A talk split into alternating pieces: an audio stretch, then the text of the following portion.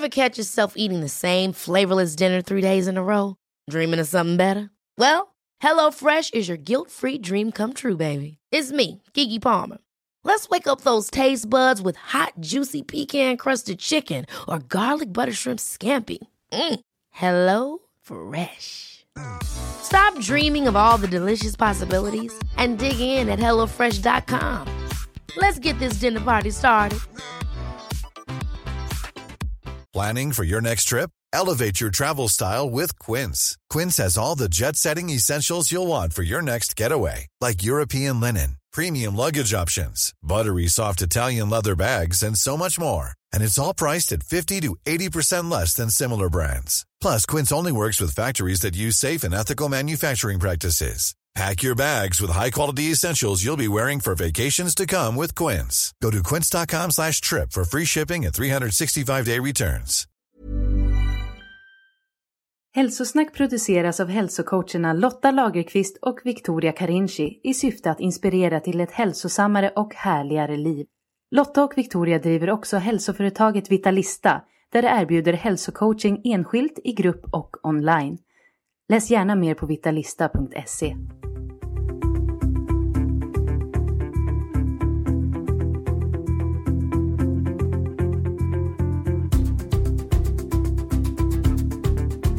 Hej Lotta! Hej Victoria! Och hej du som lyssnar och varmt välkommen till ett härligt avsnitt av Hälsosnack.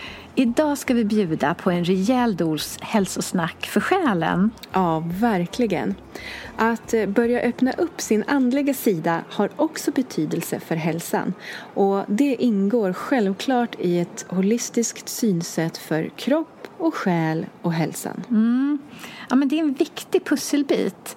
Och att känna att man är en del av ett större sammanhang, att man känner mening och har en tro på att det finns en kärleksfull kraft omkring oss. För det ger ett lugn, det minskar stress och oro och gör det lättare att känna närvaro och tacksamhet. Mm.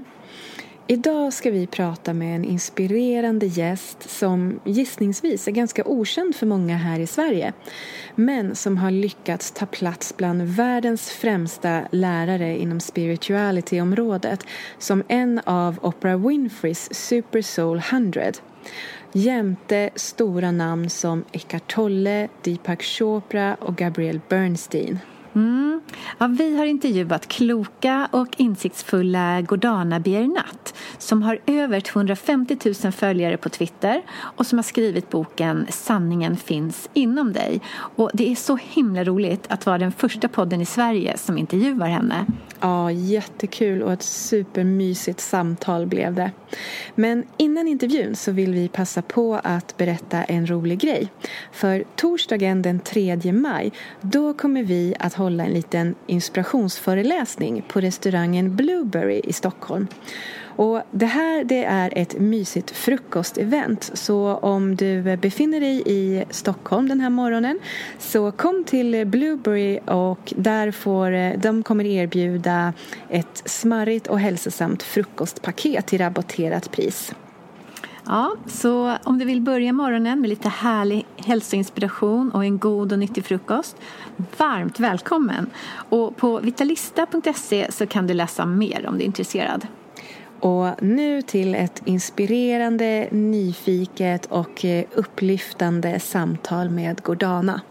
I nästa nyhetsbrev har du chansen att vinna ett signerat ex av Gordanas bok Sanningen finns inom dig. Anmälningsformuläret för nyhetsbrevet hittar du på vitalista.se.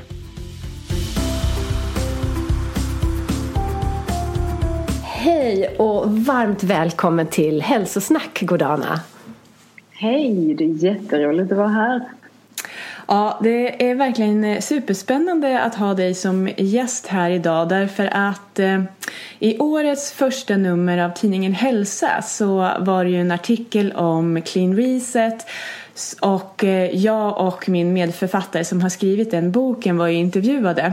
Så jag bläddrade i den tidningen förstås och sen så hittade jag en artikel om dig. Och jag hade faktiskt aldrig ens hört talas om dig, och så läste jag att du var inte bara den enda svensken utan den enda europeen som har blivit utsedd av Oprah Winfrey som en av hennes 100 super soul teachers. Och jag bara tänkte, men wow, hur kan jag inte ha hört talas om Gordana? Och jag är ju ett stort fan av Oprah förstås, tycker hon är helt fantastisk. Så att hon hittade dig först, det kände jag att nej, men nu är jag sen på bollen här, nu måste jag prata med Gordana och lära känna henne och se vem hon är. Så att det är superspännande att du är med här idag. Ja, men vi har så många frågor. Och den första är ju såklart, vem är du, Gordana? Kan du inte berätta lite vem du är och vad du gör? Alltså det är ju en av de absolut svåraste frågorna som finns att svara på, vem jag är. Om jag ska svara alldeles sanningsenligt vem jag är. Jag kan beskriva mig själv som en kvinna som lever i Sverige, som skriver om filosofiska tankar om vem vi är och vad vi gör här. Men om jag verkligen ska beskriva vem jag är, då måste ni nästan läsa min bok, eller så måste ni höra mig skriva poesi. Alltså det måste vara någonting konstnärligt som uttrycker vem jag verkligen är. För att beskriva mig själv så där i 2-3 ord, jag är Gordana och jag gör det där, det är bara en pytteliten pusselbit av vem jag känner att jag är där inne. Och jag tror att alla människor har svårt att beskriva sig själva på det viset. Men som sagt, om jag ska beskriva mig själv om vem jag är, så har jag i korta ordalag beskrivit mig själv som en kvinna som skriver om filosofiska tankar om vem vi är och varför vi är här. Så att där är den kortaste beskrivningen jag kan ge dig på vem jag egentligen är. Och du skriver som sagt filosofiska tankar och jag har förstått att det är Twitter som är ditt huvudmedia. Stämmer det? Ja, det stämmer absolut. Jag började faktiskt twittra mina första twittar kom ut någon gång vid 2012, för då arbetade jag som en masterclass leader på Hyper Island och facilitator där, och då var jag tvungen att ha ett Twitterkonto för att lägga ut lite twittar om vad vi gjorde där på plats, så att säga. Och jag hade väldiga problem med att twittra ut andra människors tankar. Jag ville hela tiden twittra ut mina egna, vilket ju inte är rätt när man är facilitator och masterclass leader, för man ska twittra ut vad de andra säger. Så att varje gång jag skulle twittra så fick jag nästan ont i tummarna, för att jag ville inte trycka ut någon annans tanke än mina egna. Och sen så blev min mamma väldigt dålig plötsligt 2013. Hon fick en mycket ovanlig sjukdom, vaskulit i hjärnan, som gjorde att hon fick stroke efter stroke efter stroke. Och hon har varit frisk hela sitt liv. Och plötsligt blev hon jättesjuk och liksom var väldigt nära att gå bort. Så att jag fick en känsla av att livet är fruktansvärt kort. Och det är alldeles för kort för att inte uttrycka sig själv. Om man hela tiden lever med att uttrycka andra människors tankar, ja då har man ju knappt levt dem. Så att när jag satt i trädgården med min man och jag började klaga lite grann över hur hemskt det här är, att min mamma är så sjuk och livet är så kort, så tyckte han, men hör du, lägg ut dina tankar på Twitter. Bara ofiltrerat, lägg ut vad du tänker egentligen. För att när man arbetar med i affärsvärlden så använder man ett visst språk när man uttrycker sig, och det blir ju alltid filtrerat. Så jag tänkte okej, jag kanske ska twittra ut någonting som är liksom mina egna tankar. Mm. Så jag började faktiskt twittra ut mina tankar ofiltrerat, och jag gjorde detta på engelska. Så att när jag började skriva på engelska så kände jag hur ett helt universum av tankar exploderade i mitt huvud. Engelska föll sig så fruktansvärt lätt för mig, så att ja, det började just med en enda tweet. Jag tweetade någonting om att lycka är en inre process. Att det här är ingenting man hämtar utifrån, utan man måste bestämma sig för det inifrån. En kort tweet om lycka som fick gensvar, och jag fick retweets. Och jag kände bara att jag sitter i Sverige och viskar ut någonting som är mina inre tankar, och någon i Indien kan snappa upp det här och svara mig. Jag insåg liksom vikten, eller egentligen hur otroligt bra media, egentligen sociala medier är, och speciellt Twitter, för att koka ner existentiella tankar till 140 tecken som det var på den tiden. Det är ingen lätt sak att göra, men jag fann det oerhört enkelt. Så att för mig blev det ett sätt att leva. Alltså jag tweetade ut saker hela tiden och mitt Twitterkonto växte väldigt, väldigt snabbt. Och jag kände att jag äntligen hade liksom tillåtit en sån här tyst inre gnagande röst att komma ur mig och blomstra ut i de här fantastiska meddelandena som kunde nå ut till människors hjärtan i alla hörn i hela världen. Så att för mig blev det ett fantastiskt lyft att få lov att uttrycka mig så som jag gjorde via Twitter. Så himla coolt som du säger, att sitta här i Sverige och viska ut sina tankar och som får ett sånt gensvar i hela världen. Det är ju helt fantastiskt. Vilken fantastisk tid vi lever i på det sättet. Ja, så det är ju en tid där man kan sitta i pyjamas och förändra världen. Det är verkligen helt otroligt. Sitta alldeles själv i det blåa skenet av en dator och kunna liksom sända ut ljusa tankar till människor som faktiskt hjälper. Jag får ju så otroligt mycket gensvar av människor runt hela världen, för jag har gjort det här i 5 år nu. Och jag gör det varje dag. Varje dag lägger jag ut tankar, och de vet att så fort det är lite trögt någonstans i verkligheten, någon slags tunghet de upplever, så kan de komma till mitt konto, Twitterkonto, och läsa mina tankar, och det hjälper väldigt många människor. Mm. Och du har väldigt mycket olika typer av följare, vi ser det så. Det finns liksom inte en typisk Twitterföljare för dig. Nej, det är ju det som är så otroligt spännande. Jag hade någon slags idé om att min idealföljare skulle vara någon ensamstående mamma i New York eller något sånt där. Det var liksom den tanken jag började med. Och som, när jag tittar på mitt Twitterkonto idag, så har jag lika många män som kvinnor som följer mig. Och det är från alla världens hörn. Och det är alla religioner.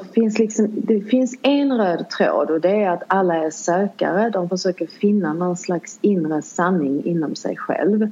Och där tror jag att mina tweetar träffar helt och hållet rätt. Precis som min bok nu gör också. Att man liksom, den kommer direkt in och väldigt nära din egen sanning. Jag berättar ju inte för människor vad sanningen är.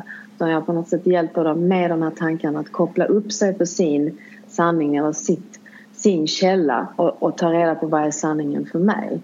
Och jag tror att det är det som gör att så många människor kopplar upp sig. Och det är inte deras ålder eller var de är födda eller vilken religion de tillhör. Utan det är egentligen en inställning, en livsinställning, som avgör om de hakar upp på mina tweetar och läser dem eller inte. Dina tweetar, de är ju väldigt kloka och djupa och andliga. Använder du det ordet, andlig? Eller på engelska alltså, blir spiritual kanske, men...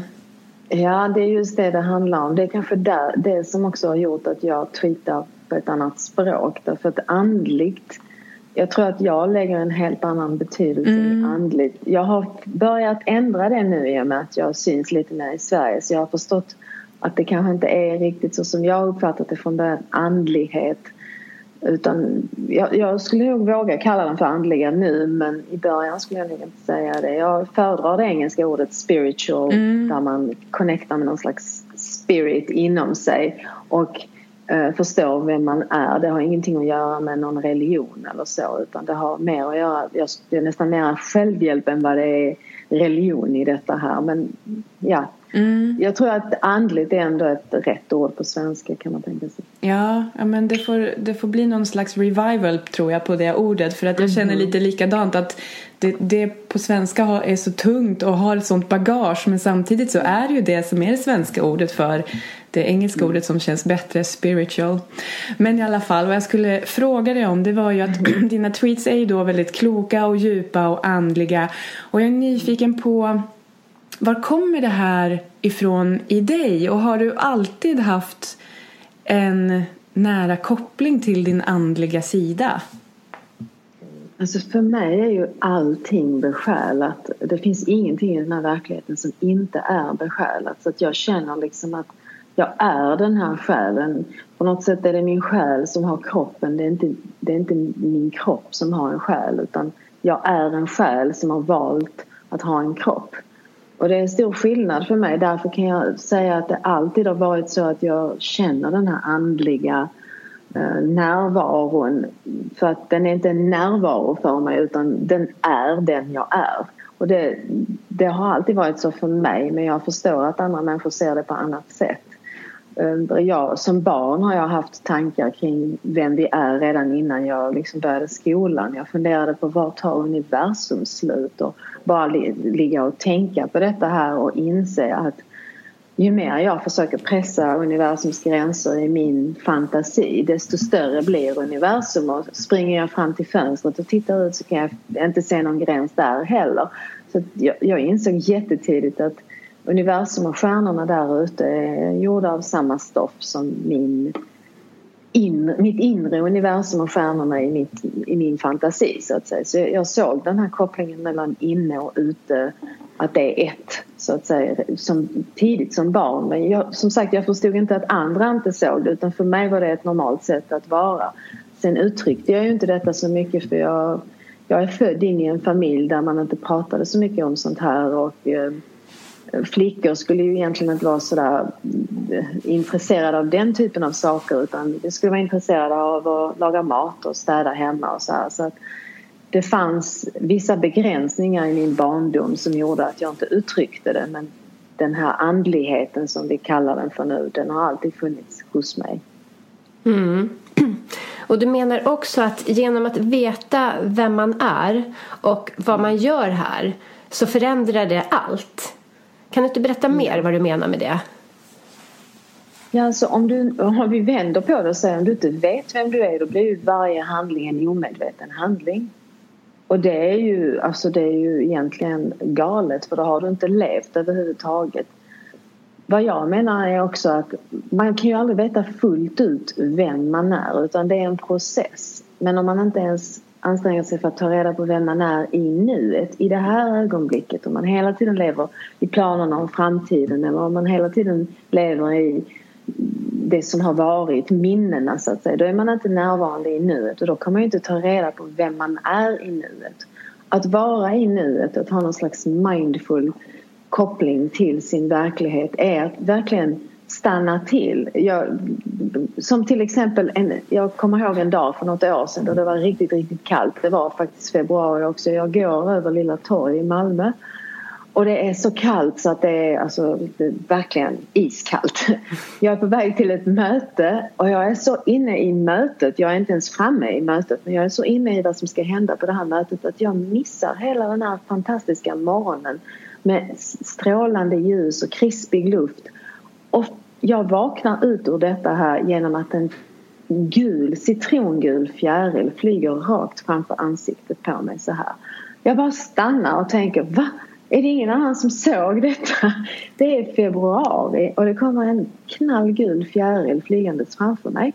Och den här känslan av att det var någonting väldigt ovanligt på något sätt tog mig tillbaka till nu-ögonblicket, och jag kände plötsligt doften ute i luften. Det var lite bränt i luften, alltså bränd trä.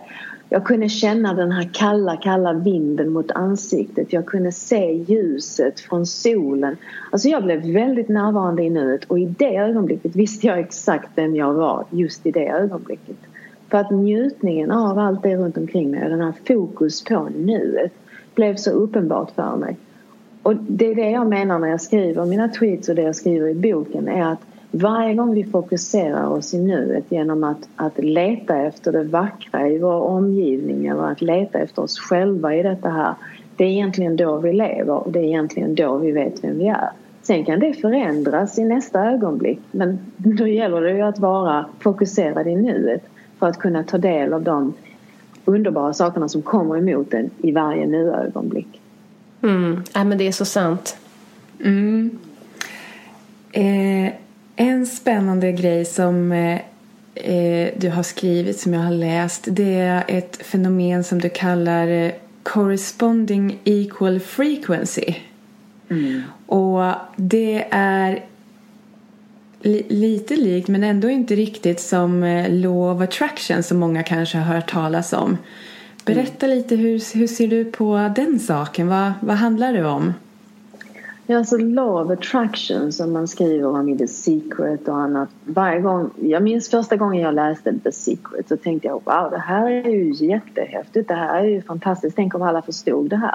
Men sen finns det en liten bit som saknas. Och det saknades för mig efteråt när jag slutat läsa boken, så kände jag, ja, jag har en fin känsla i kroppen, men hur gör jag verkligen detta här?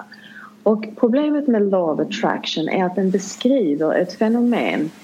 Vi pratar om frekvenser som vi alla har, eftersom allting i universum är gjort av energi. Det skulle vilken vetenskapsman som helst säga är sant, att allt är energi som vibrerar i olika frekvenser. Mm. Då betyder det att det enda som skiljer mig från dig är frekvensen. Precis som det som skiljer vatten från sand, det är också bara frekvensen som är skillnaden, så att säga.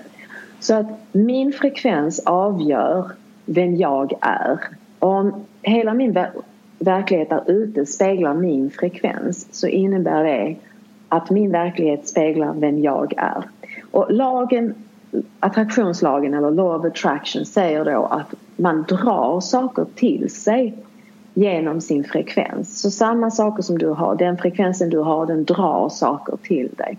Och där krävs det ju att man liksom anstränger sig för att göra någonting. Men jag uppfattar inte att detta fungerar, att vår verklighet fungerar på det viset. Vår verklighet tillverkas genom oss, så att det är frekvensen som kommer ut genom dig avgör vad du ser framför dig. Det är ingenting som dras någonstans, utan du släpper ut den här frekvensen ur dig. Det blir som ett sökljus, och det som finns i den här range, så att säga, av ditt sökljus är vad du ser i din verklighet. När du förändrar din frekvens så förändrar du sökljuset, och då ser du någonting annat i din verklighet. Mm. Så det finns ingenting som drar någonstans, utan det är en samma frekvens som finns i dig kommer att finnas utanför dig. Det är det du kommer att se. För att alltet innehåller alla frekvenser. Så vad som avgör vad du ser är ju vilken frekvens du har tonat in dig på, så att säga. Det är som en radiostation. När du ställer in din egen frekvens så kan du bara lyssna på det du har ställt in den på. Och law of attraction pratar ju om att du liksom plockar ut saker och drar dem till dig. Medan jag pratar om att du släpper ut dem genom dig. Så det är en skillnad i direction, så att säga, i vart det riktas. Mm. Så det är vad jag menar med corresponding frequency, är att din frekvens som du har inom dig kommer att speglas utanför dig. Och det kommer ju te sig på olika sätt. Du kan få olika upplevelser som du inte kanske förstår. Och varför förstår du inte upplevelserna? Jo, därför att du är inte medveten om vilken frekvens du sänder ut. För att du inte är riktigt medveten om vem du är. Och därför pratar jag hela tiden om att man måste ställa in sig för att förstå vem är jag i det här nu ögonblicket. För då förstår man bättre sin omgivning också. Mm. Ja, men jag gillar det. Det känns som att det slår an någonting i mig när du berättar om det här sökljuset och frekvensen på det sättet. Mm. Mm. Men är det någonting man föds med? Liksom, har man en frekvens, men det måste, som en grundfrekvens, och som man sen kan påverka då med sina tankar och olika saker? Ja, det är så jag uppfattar, att i och med att vi alla har en viss, vi är ju information som liksom hålls ihop av en intelligens som finns inom oss. Vår själ håller ihop den här informationen. Och den första informationen som finns där, det är ju den första frekvensen. Så det är liksom, är du en man eller kvinna? Var är du född någonstans? Vem är dina föräldrar? All den här informationen som samlas omkring dig blir en slags behållare för din frekvens. Och sen i och med att vi har en fri vilja så kan man ju liksom tweaka lite grann den här frekvensen så att man kan ändra sökljuset inom vissa ramar, så att säga. Så att vi föds definitivt med en viss frekvens, men sen finns det ett utrymme för att liksom ändra den här frekvensen. Och frekvensen ändras ju i varje nu-ögonblick. Det är inte så att det krävs veckor för att ändra frekvensen, utan din frekvens oscillerar hela tiden och ändras i och med vad du uppfattar och upplever. Och hur, speciellt vår livsåskådning, hur tittar vi på livet? Tror vi på att universum är ett snällt universum, eller tror vi på att det är neutralt, eller tror vi på att det är egentligen i grund och botten elakt? Alltså, det har väldigt mycket att göra med detta, hur man uppfattar sin verklighet och hur den här frekvensen då ökar och minskar inom en. Och har du några bra tips och idéer på om man då väldigt medvetet vill försöka att förändra det här sökljuset, förändra sin frekvens, öppna upp för mera? Vad kan man göra? Alltså det handlar ju hela tiden om att fokusera sig på det man önskar uppleva i sitt liv. Och göra det bästa möjliga av varje situation. För varje situation, allt i vår verklighet innehåller ett plus och ett minus. Den här verkligheten som vi befinner oss i är en verklighet av polariteter. Alltså spirituellt sett eller andligt sett så har vi valt att gå ner i frekvens för att finnas på jorden. Och här är det så att det är polariteter som råder. Det är därför yin och yang, symbolen är en sån viktig symbol för oss. Det är därför det finns dag och det finns natt, det finns mörker och det finns ljus. Det finns plus och det finns minus. Så att allting innehåller ett plus och ett minus. Varenda sak som kommer emot dig, inklusive alla relationer och alla händelser. Allt innehåller lika många plus som minus. Det är ditt sökljus och vad du söker efter i varje givet ögonblick som avgör om du kommer att se plusset eller minuset.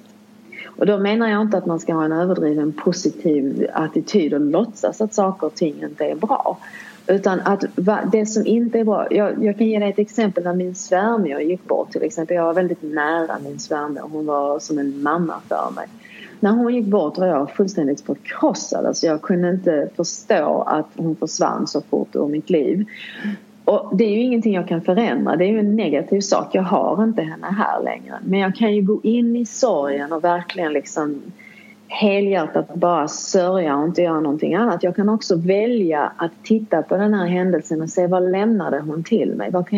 Vad kan jag använda för att liksom bli en bättre människa eller bli bättre själv. Vad kan jag använda av detta? Och när man börjar tweaka och vända på en sån här sak så inser man att det finns liksom presenter i allting. Hon lämnade efter sig, hon var kapabel att älska villkorslöst. Och när hon gick bort så försvann det ur mitt liv. Så att när jag tittade på det, då hon inte fanns längre, så tänkte jag, hur gjorde hon? Och när jag förstod hur hon gjorde så kan jag anamma detta här och använda det. Så det är egentligen presenten som lämnas över till mig. Att jag kan se någonting som hon har lämnat till mig istället för att se vad hon tog bort. Hon försvann ju ur mitt liv. Så att man måste kunna vända på varje situation och leta efter the benefits. Vad heter det? Fördelarna. Mm. Ja, fördelarna i det som finns, även om det är i hemska tillfällen som när någon går bort, så måste man ändå försöka vända på det. Och det är inte alltid lätt att göra.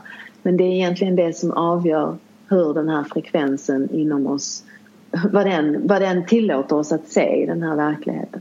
Mm. Tror du att det är så med allting som händer oss, och kanske särskilt det som upplevs som tufft och negativt? Tror du att det handlar om att det kommer till oss för att vi ska lära oss någonting utav det? Mm. Jag tror det. Alltså, när man säger lära sig någonting av det så blir det nästan som att det är en läxa. Det är egentligen en upplevelse som ska tillåta själen att expandera mera. Mm. För mig, den här så kallade läroprocessen här handlar egentligen precis om in- och utandningar. Ibland när man andas in så tar man in väldigt mycket av verkligheten, och då är det både plus och minus i detta här. Och sen håller man kvar, man håller andan lite grann, och där har man ett val. Där kan man plocka plussen och släppa ut minusen. Och sen så andas man in igen och så plockar man plussen och släpper ut minusen. Det är precis som, jag menar, vi andas ju in både syre och koldioxid och annat. Men vår kropp vet vad vi behöver, så den släpper ut allt det vi inte behöver och behåller det vi behöver. Och jag tror att livet handlar om samma saker. Så att vi måste ta in även de giftiga sakerna där ute, de giftiga frekvenserna så att säga. Men vi har en möjlighet att välja plussen och det som berikar och det som utökar ens själ här, och släppa ut det negativa. Vad vi inte vet här, tror jag, som människor är, vi tar in allting och sen så vet vi inte vad vi ska släppa ut och vad vi ska behålla.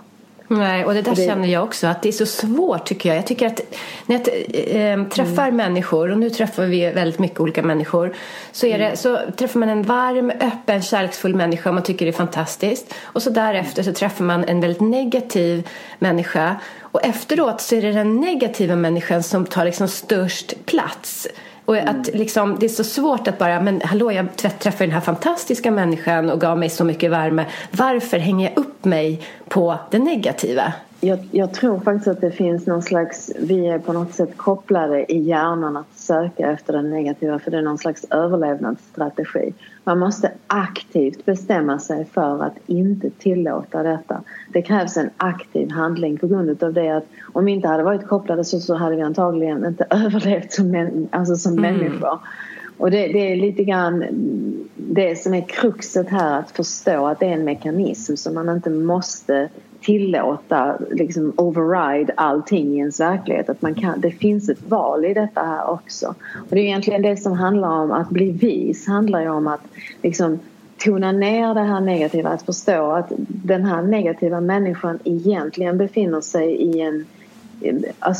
i någon slags smärta. Att det är det som gör att den här personen sänder ut så mycket negativ energi, för de är inte medvetna om detta. Så fort man är medveten om en sån här sak så kan man också välja att tona ner det här utan att som jag säger sätta bindel för ögonen. Det handlar om att se det men att inte reagera på det, för det är i den här reaktionen som lärdomen finns, när man kan.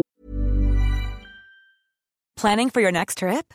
Elevate your travel style with Quince. Quince has all the jet-setting essentials you'll want for your next getaway, like European linen, premium luggage options, buttery soft Italian leather bags, and so much more. And it's all priced at 50 to 80% less than similar brands. Plus, Quince only works with factories that use safe and ethical manufacturing practices. Pack your bags with high-quality essentials you'll be wearing for vacations to come with Quince. Go to quince.com/pack for free shipping and 365-day returns. Ever catch yourself eating the same flavorless dinner 3 days in a row? Dreaming of something better? Well, HelloFresh is your guilt-free dream come true, baby. It's me, Keke Palmer. Let's wake up those taste buds with hot, juicy pecan-crusted chicken or garlic butter shrimp scampi. HelloFresh. Stop dreaming of all the delicious possibilities and dig in at HelloFresh.com. Let's get this dinner party started.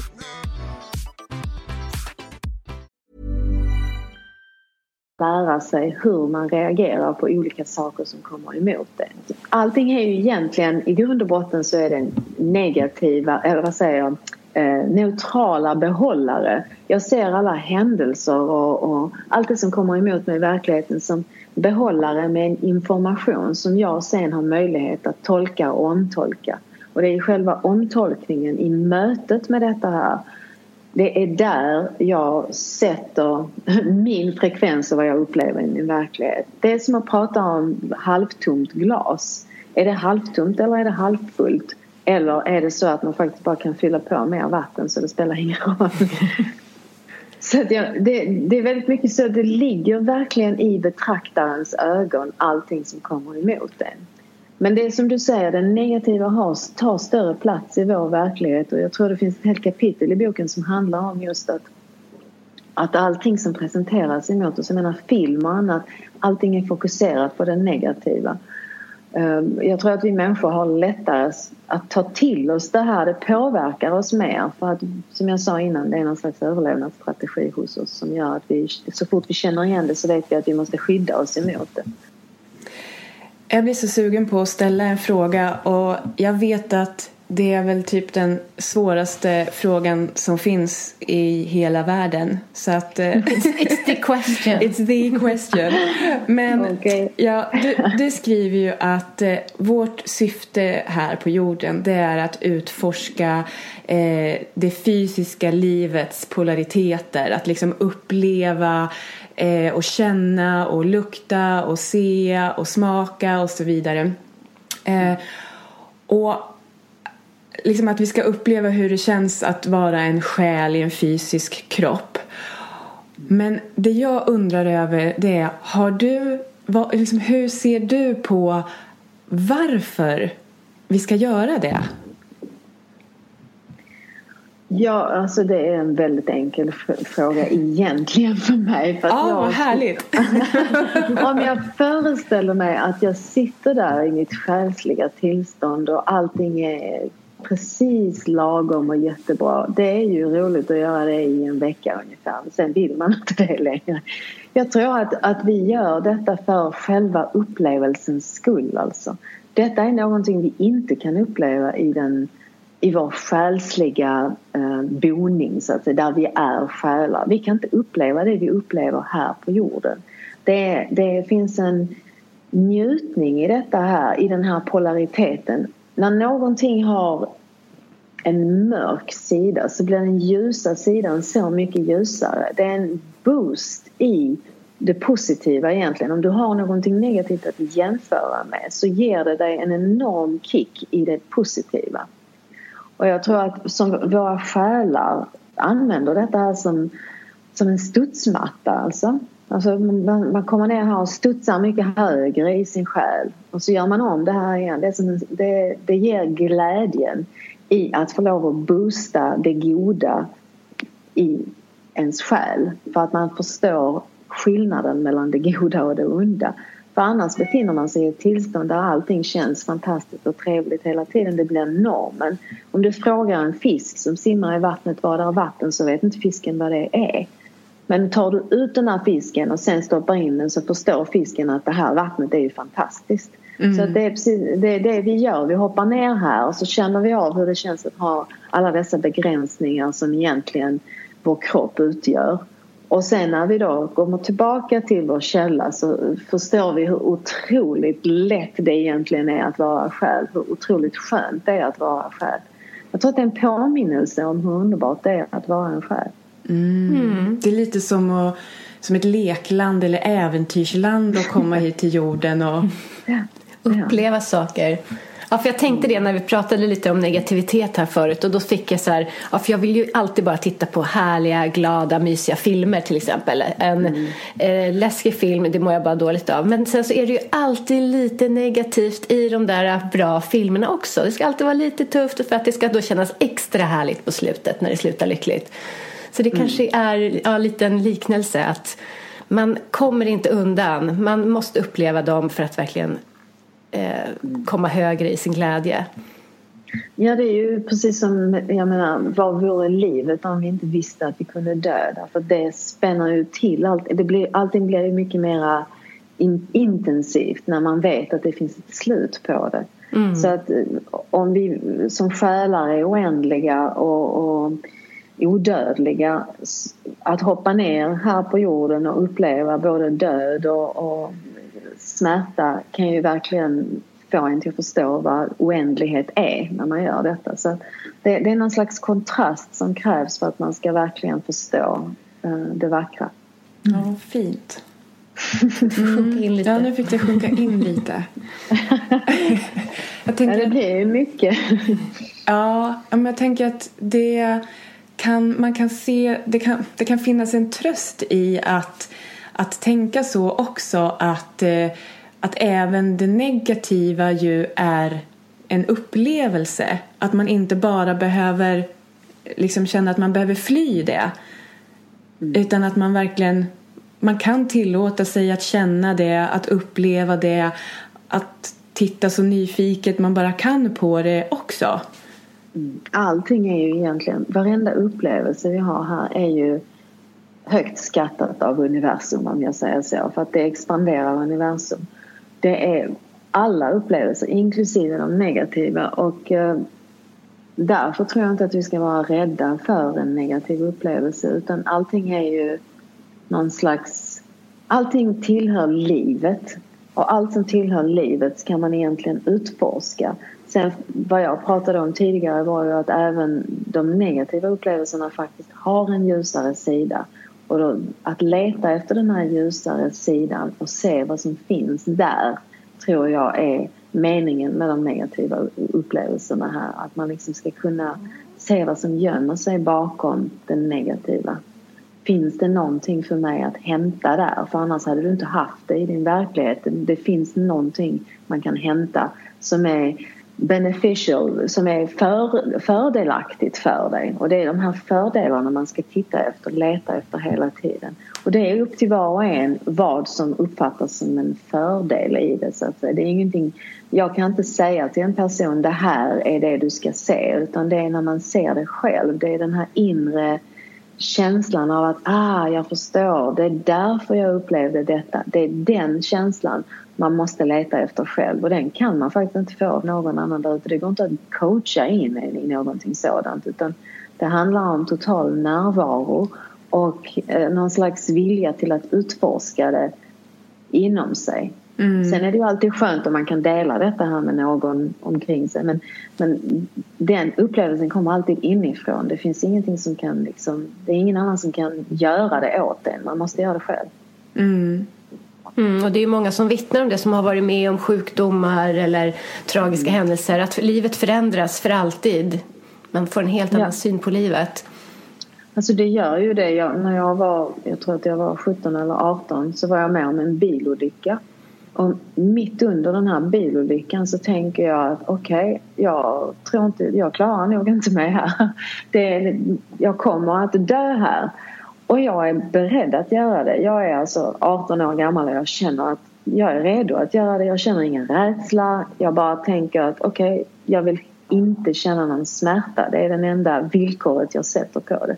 Och mitt i det här ögonblicket där jag håller på, liksom, bilen slår runt och runt på taket och så här, och jag flyger som en potatis i bilen, så kommer en liten glasbit flygandes precis framför ögonen på mig, och ljuset liksom träffar den här glasbiten och jag ser regnbågens alla färger i glasbiten, och jag tänker, gud vad vackert det här är. Och då landar bilen och jag överlever och allting är liksom lugnt igen, och jag inser att jag är en fullständigt fearless soul. Det är det jag connectade med längst inne i mig, så att säga. Och det förändrar en fullständigt och totalt. Man blir en helt annan människa efter en sån upplevelse. Så att du har helt rätt att när man får se någonting sådant, så förändras någonting inifrån. Och det där, det går inte att gå tillbaka sen, utan man är där och då är det en ny start liksom. Mm.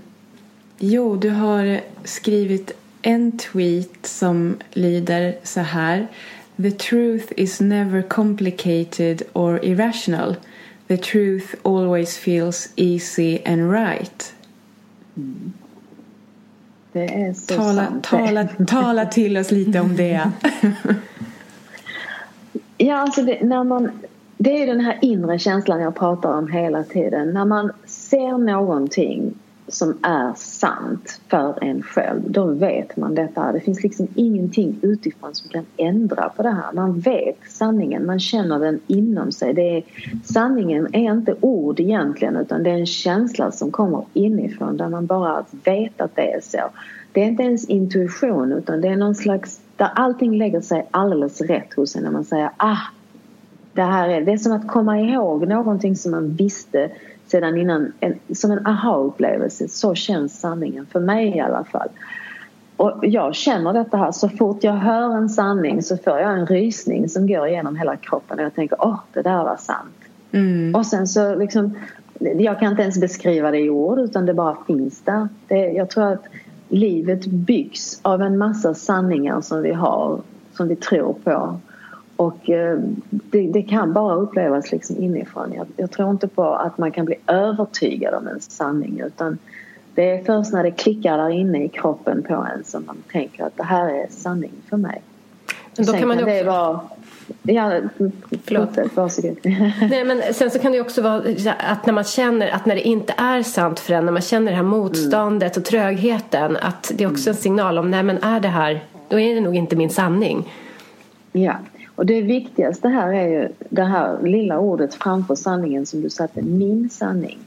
Därför att det jag tror på och det jag ser som en sanning behöver ju inte alls vara samma sak för dig. Du kanske kräver någonting annat för att sanningen ska kännas rätt för dig. Och det tycker jag är det viktigaste av allt. Att jag tror inte att det finns en enda sanning, utan det finns lika många sanningar som det finns människor. För mig finns det bara... Om jag ska prata om någon sån här övergripande sanning, så är det att alltet innehåller allt, och det är villkorslöst. Det är den enda sanningen jag kan komma, som jag känner att kan liksom övergripa allt. Sen inom detta här så har vi alla våra egna sanningar och det vi tror på och inte tror på. Och det där är liksom små öar av sanningar i var och en av oss. Och ju mer man känner sig själv, desto närmare kommer man den här ultimata sanningen om alltet som innehåller allt. Så att säga, att man inte ska döma någon, att man inte kan gå mot andra människors vilja, att man inte kan vara elak. Alltså de här sakerna lägger sig rätt. Ju närmare man är sin kärna, sin riktiga kärna, den man verkligen är, desto lättare har man att se den typen av sanningar så att säga, i samhället. Varför man inte ska vara elak mot andra människor, varför man inte ska kriga. Alltså, det är ingenting man behöver förklara för någon som är nära sig själv. Mm. Men innebär det här att man, vad ska jag säga, när man gör val i livet eller man gör val i sin arbetssituation eller så, innebär det att man alltid ska söka känslan av flow, för det är då det är rätt, och om man känner ett visst motstånd då är det fel? Eller kan det fortfarande vara rätt fast man känner det där motståndet och man bara inte har landat riktigt ännu? Förstår du hur jag menar? Jag förstår precis hur du menar. Därför att det är lite tricky det där med sanningarna om motståndet. Ett motstånd kan ju vara en rädsla man har för att liksom utvecklas. Mm. Och då fastnar man i detta. Så man måste titta lite grann på motståndet och säga vad är det här motståndet egentligen? Vad är det jag är rädd för? Vad är det för någonting som hindrar mig i detta här? Och det är först när man har varit där och tittat på det som man kan säga att okej, det här är inte för mig, eller okej, det här vågar jag testa. För att man måste ju förstå att allt motstånd är inte att det inte är sant, utan det kan ju finnas ett trossystem inom en som gör att man inte tror att man klarar av det, och då är det det som hindrar en. Det betyder inte att det inte är en sanning eller att man ska fortsätta med det eller precis som du beskrev, att det fanns, när det finns ett flow men samtidigt ett litet motstånd i detta här, betyder det att jag inte ska go with the flow. Jag tycker att utforska det där motståndet och vara fruktansvärt ärlig mot sig själv, ställa sig frågor som varför känner jag motstånd i detta? Mm. Vad är det i mig som gör att jag känner motstånd i detta? Inte externalisera det och säga det är för att de är si eller så, utan vad för någonting i mig gör att jag känner motstånd till detta? Och jag menar, känner man verkligen motstånd till det även när man har tittat på det, då är det inte en sanning, och då kan man släppa det fritt. Men man måste åtminstone ge det en chans att titta på det, tycker jag. Ja, klokt. Tack. Men om vi ska fortsätta prata lite om rädsla, fast kanske mer den här rädslan som vi känner runt omkring oss i hela världen just nu. Det är väldigt turbulent och jag känner väldigt mycket negativ energi och försöker väl balansera det här med nyhetsrapporteringsflödet för min egen skull. Men hur ser du på det? Och har du något råd om man känner sig väldigt påverkad av det här? Alltså stäng av, säger jag. Stäng av nyheterna. Vem är det som säger att detta är den enda verkligheten som finns? Mm. Vad är det som, liksom, sen när vi har gett nyhetsmedia så att säga en enorm makt i att berätta för oss vad verkligheten ser ut. Men så som jag ser på verkligheten, vi är ju alla skapare av vår egen verklighet, vilket innebär att om vi antar att världen ser ut så som nyheterna visar för oss, då skapar vi den verkligheten och inte någonting annat. Men om jag tittar ut genom mitt fönster så ser jag en skata som hoppar runt där. Jag ser också jättesnälla grannar som är trevliga mot varandra och som hjälper varandra. Jag ser människor på gatan som står på bussen och liksom väntar på bussen. På något sätt så känns det att det finns en överdimensionering av det här våldet och det som finns där ute, för att jag tror att om vi skulle titta på det på riktigt, om vi backade ut från jorden och ställde oss någonstans högre upp och började titta på hur ser det ut på jorden, så är det övervägande fred och snälla människor. Men vad vi får är ju den här negativa inputen om den totala faran som finns utanför oss. Och jag tror faktiskt att man måste stänga ner sig själv lite grann från detta här för att uppleva den verkligheten som faktiskt är framför dig, omkring dig, nära dig. Och det är ett sätt att liksom detoxa sig själv från det här. Mm. Och det kanske är sådana nyheter som många skulle behöva istället för det här. Såg du skatan som hoppade utanför ditt fönster idag? Missar du människorna som stod där på bussen och din granne som sa hej? Det kanske är det man behöver påminna sig om. Varje kväll 21:00, då blir det de påminnelserna. Ja. Det är så sant. Alltså, om man tänker efter, så om man är så mycket inne i nyheterna och vad som händer i andra länder och långt borta ifrån en. Självklart ska man vara uppdaterad, men det handlar ju om att välja vad man är uppdaterad med. Man måste vara lite mer aktiv i sitt sökande. Vad är information som är viktig för mig? Inte bara ta emot den. Det är ju som att liksom bli konstgjort matad på något vis. Man måste ju välja sina maträtter själv. Mm. För mig känns det som att det finns för mycket makt i nyhetsmedia som berättar för oss vad som är nyheter och vad som inte är nyheter. Och där känner jag att vi har makt som människor att faktiskt inte gå in i det här så mycket känslomässigt fullt ut hela tiden, utan verkligen portionera det här lite grann och balansera oss själva. Ja, håller helt och hållet med. Mm. Mm. Ja, en sista fråga innan vi ställer våra sista frågor, om man säger så.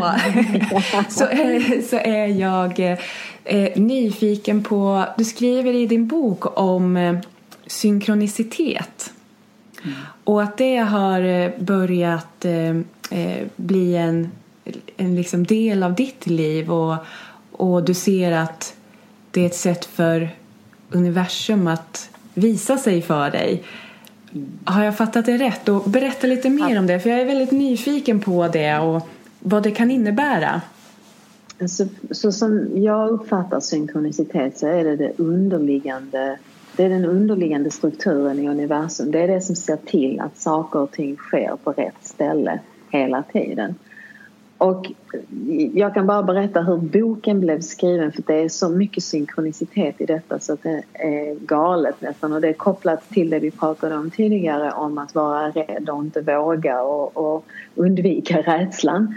Och för mig var det så att jag var så fruktansvärt orolig och rädd för att lägga ut mina innersta tankar i skriftlig form, i form av en bok. Fast den här boken har bott inom mig i flera år. Jag har till och med kunnat liksom sitta och föreställa mig hur jag bläddrar i boken, men jag kunde inte läsa texten i den. Så kommer min man en dag till mig och så säger han så här: läs det här pappret. Och på pappret så är det en halv A4-sida skrivet. Och jag läser och tänker, men det är ju jag som har skrivit detta här, men när skrev jag det här? Och då säger han, ja, det är 8 tweets som jag har satt ihop och det är en hel text. Och jag inser att de här tweetsen har jag tweetat ut med flera veckor emellan, men när man sätter ihop dem så är det en text som hör ihop. Och jag inser att jag har skrivit min bok genom att tweeta ut tankar då och då. Så universum har på något sätt gått runt mig och visat för mig att du skriver en bok fast du inte är medveten om detta. Och synkroniciteten i det här är alltså så uppenbar, därför att det har kommit till mig så som det ska komma i det ögonblicket det ska komma. Och när man sen sätter ihop det så blir det en hel text. Och jag insåg att det finns ingenting att vara rädd för. Jag har redan lagt ut allting. Det är bara till att skriva ner det i sin helhet som det är. Och där känner jag att synkroniciteten hjälpte mig att liksom gå runt en rädsla som var väldigt intensiv inom mig. Att liksom lägga ut sina innersta tankar i en bokform som alla kan titta på. Mm. Det hade jag redan gjort utan att vara medveten om det. Så, och sen dess har liksom synkroniciteten varit en stor del i mitt liv. Hela boken bygger på synkronicitet. För man kan hoppa in och läsa vad som helst i boken. Och man kommer att få det meddelandet man behöver för dagen. Det är kopplat till frekvensen man befinner sig i. Så att för mig är det ett sätt att vara. Det handlar om att lita på att saker och ting kommer till en i exakt rätt ögonblick. Men det handlar också om att vara vaken och se dem när de kommer. För att det är alltså klart som korvspad att det kommer till dig när du behöver det. Det är bara en fråga om att vara vaken och se det när det kommer. Mm. Mm. Det är det som är trixet. Det är det som är trixet, närvaro och veta vem du är och vad du behöver i det ögonblicket och sen leta efter det, för det finns där överallt. Alltså det är mindboggling kan man säga på engelska, hur otroligt exakt det här fungerar egentligen om man är öppen för det. Mm. Ja, jag måste bara ställa en till fråga. Och det är ju det här, tillbaka till Oprah. Ja. Vad innebär det att vara en super soul teacher? Alltså det innebär ju egentligen en bekräftelse på att jag spelar i en division som jag själv inte var medveten om när jag satt i min pyjamas och tweetade ut tankar. Det handlar ju om en total bekräftelse. Det är som att, för mig var det som att få Nobelpriset i självhjälp. Ja, kan jag förstå det. Och det är ju en otrolig boost i min karriär. Det räcker ju att det står överallt att jag finns med i detta här. Så det öppnar ju upp väldigt mycket kanaler för mig. Som till exempel min bok. Jag har ju inte sökt en förläggare, utan förläggare sökte mig, så att säga. Och det hjälper ju mig oerhört mycket att finnas i den här, alla dessa super soul 100 människorna som finns där. Alltså det är ju fantastiska människor som jobbar med detta här på en väldigt hög nivå. Jag vet inte om ni har tittat på den här listan, men det finns ju Tony Robbins, Ariana Huffington, Eckhart Tolle. Alltså det är väldigt, väldigt stora namn i den här branschen. Och bara att finnas på en sådan lista gör ju att jag får en bekräftelse som inte är av denna värld. Så att det förändrar ju mycket för mig. Men även inom mig. För att det som jag säger, jag insåg plötsligt att jag spelar i en division som jag inte har förstått att jag är i. Förrän den här bekräftelsen utifrån kom. Jag har inte förändrat mitt sätt att vara eller skriva. Jag har skrivit så här hela tiden. Men bekräftelsen gör ju att det blir ju så mycket lättare och så mycket roligare för mig. Det ger ju mig en säkerhet som jag kanske inte hade haft om jag inte hade varit med på den listan. Nej. Men då så, till våra sista frågor. Vi har ju två frågor som vi ställer till alla våra gäster.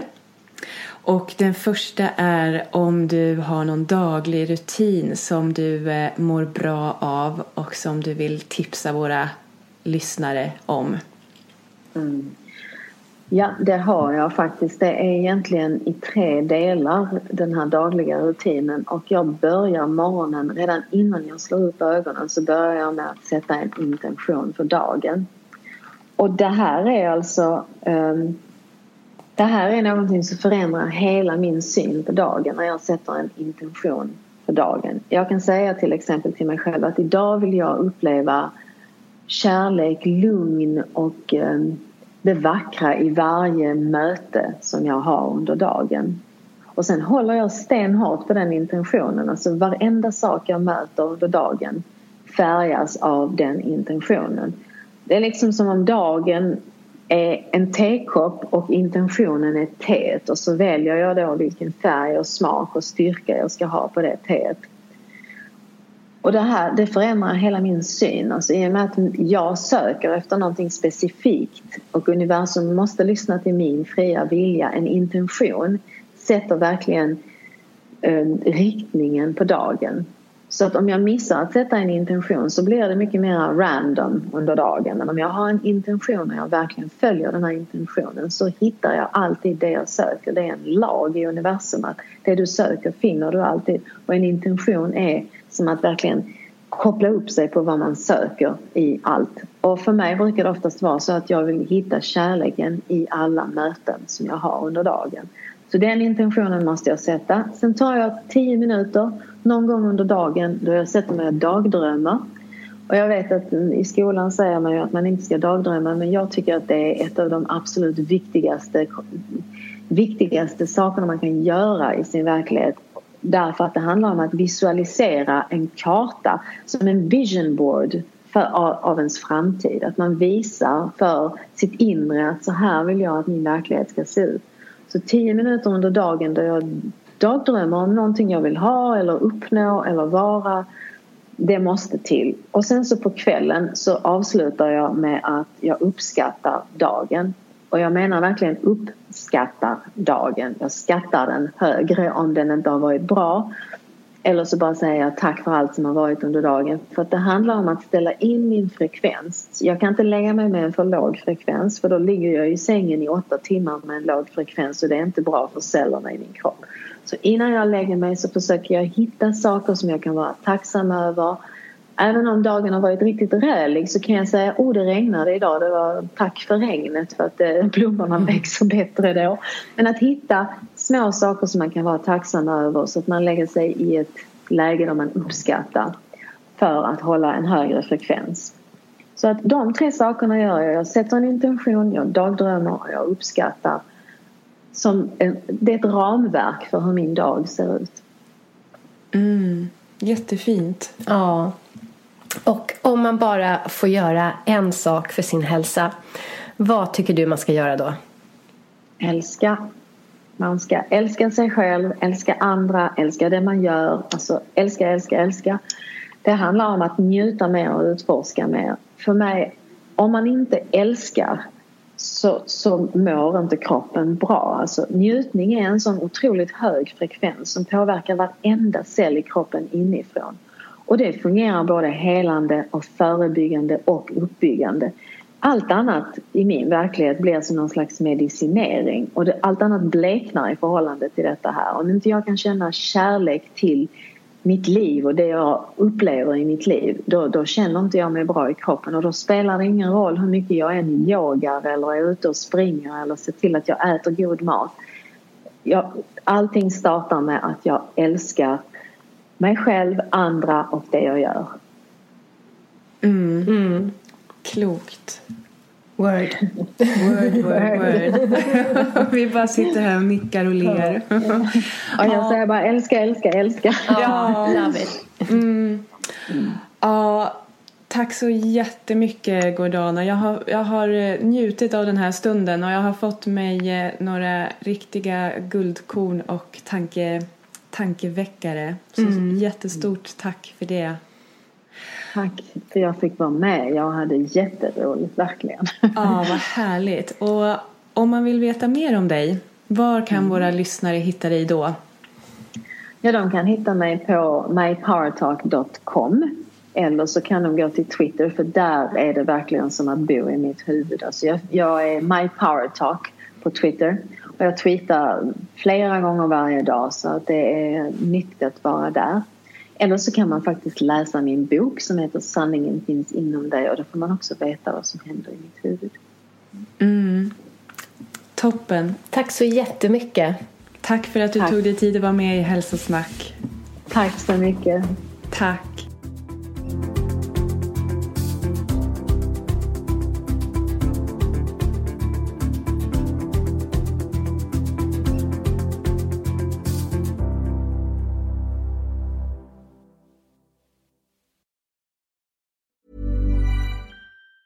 Ever catch yourself eating the same flavorless dinner 3 days in a row?